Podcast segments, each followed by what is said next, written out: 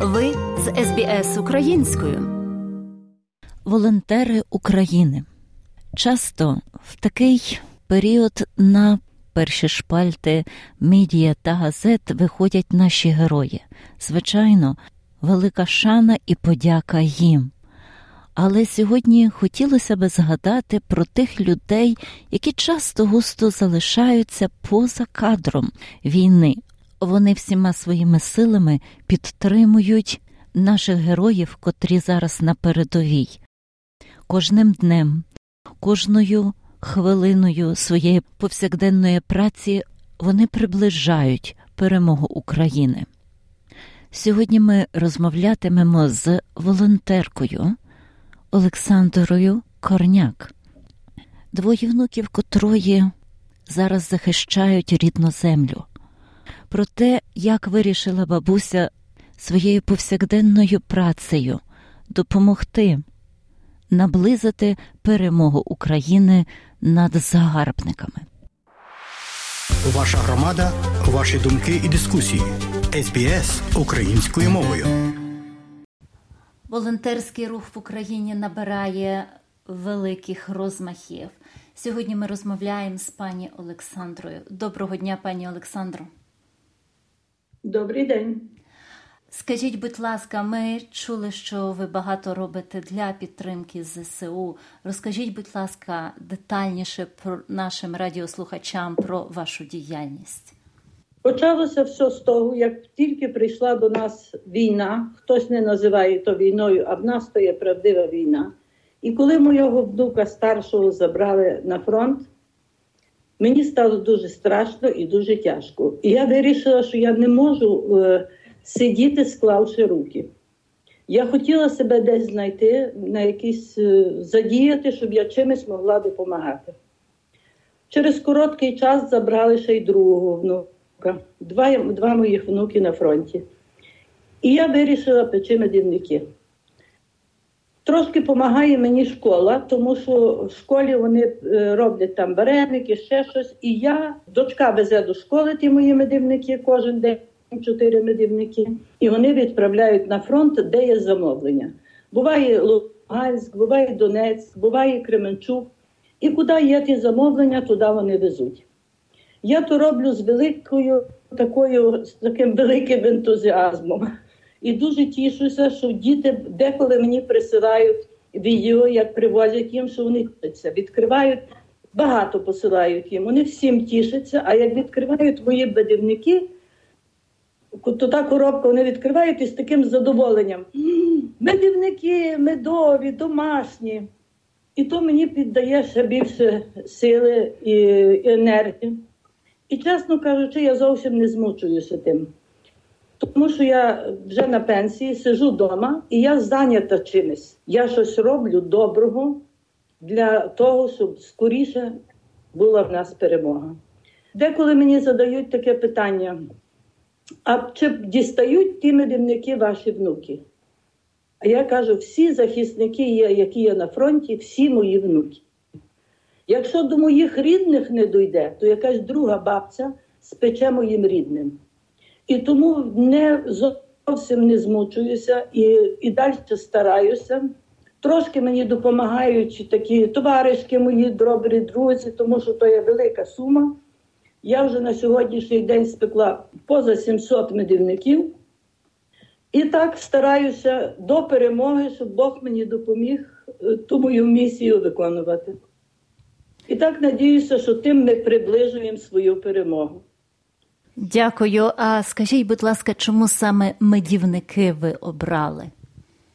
Чому саме медівники? Тому що медівник то є такий продукт, який може зберігатись довго. Допустимо, вони сьогодні везуть, і пройшло 6, там 6 днів, і вони ще не доїхали до того місця. Всякі перешкоди бувають. А медівник буде добрий навіть і за місяць. То є такий продукт, який не псується. Бо була така в мене, е, так просили мене, а може ви би змінили? Ось зараз яблука є, може там яблучний робити. Якщо я зроблю яблучний і він десь затримається на тиждень часу, то вони його просто викинуть або отруються. А медівник то є цілком гарантований продукт, який не зіпсується. Ми то всі добре знаємо, і взагалі кожна людина знає. Медівник старіший, тим кращий. Засох розмочимо в чаю і вип'ємо. Так що таке. І тому я не переходжу на нічого друге. Дуже дякую, пані Олександро. Чи маєте якісь вістки від своїх внуків? Е, кожен день, кожен день стараюся, бо якщо нема тої звісточки, то дуже день тяжкий. Е, молодший, то той такий, взагалі вони в мене дуже такі, е, дуже законопослушні. Бо дехто може багато говорити, а вони пояснюють. Не можна говорити, тому що ми тим можемо принести собі шкоду. То той молодший завжди висилає нам сердечко, а старший, то він більше він одружений, то він більше висилає жінці і вже нам напише, що все добре. Був він 10 е, днів був вдома на ротації. Ну, каже, пекло. Пекло. Я кажу, дитино, ну може якось то все-таки здоров'я не дуже таке, бо трошки вже підірвав собі. І і вік вже став такий набагато доросліший. А він каже: бабця, якщо ми туди, якщо ми не будемо вертатися, то вони як прийдуть сюди, то вони вас не будуть стріляти, вони вас будуть живими роздирати. Ви не можете собі уявити, що то є за ворог. То не є той русський, який ви мали, русських товаришів, русські пісні. То була наша молодість, а то є зовсім інакше. Каже, так, ми, зі мною є мої побратими, які говорять на російській мові, але ми їх розуміємо, раз вони стали з нами і чесно відносяться до того, то ми ще їм зараз терпимо. Але все одно вони стараються перейти на українську мову. Тому що від мови починається все. Не буде мови української, не буде нації української. А ми все-таки українці з козацького роду і мусимо то підтримувати, і мусимо то зберігати, і ті наші батьківські традиції, дідівські традиції, щоб, щоб не вмерла наша Україна. Слава героям! Героям слава!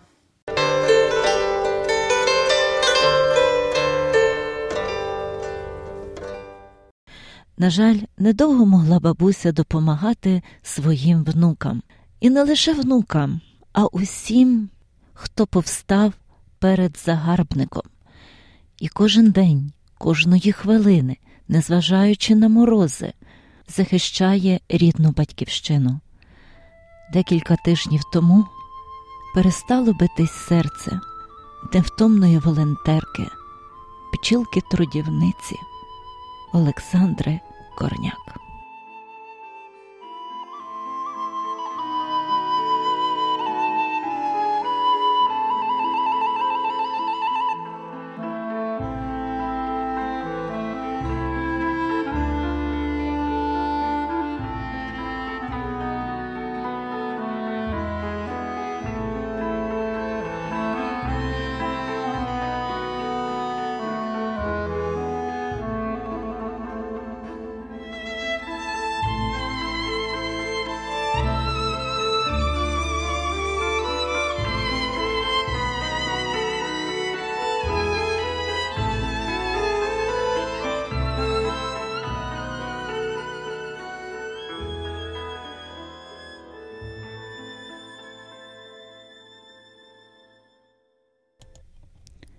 Інтерв'ю підготувала та провела Оксана Головко Мазур.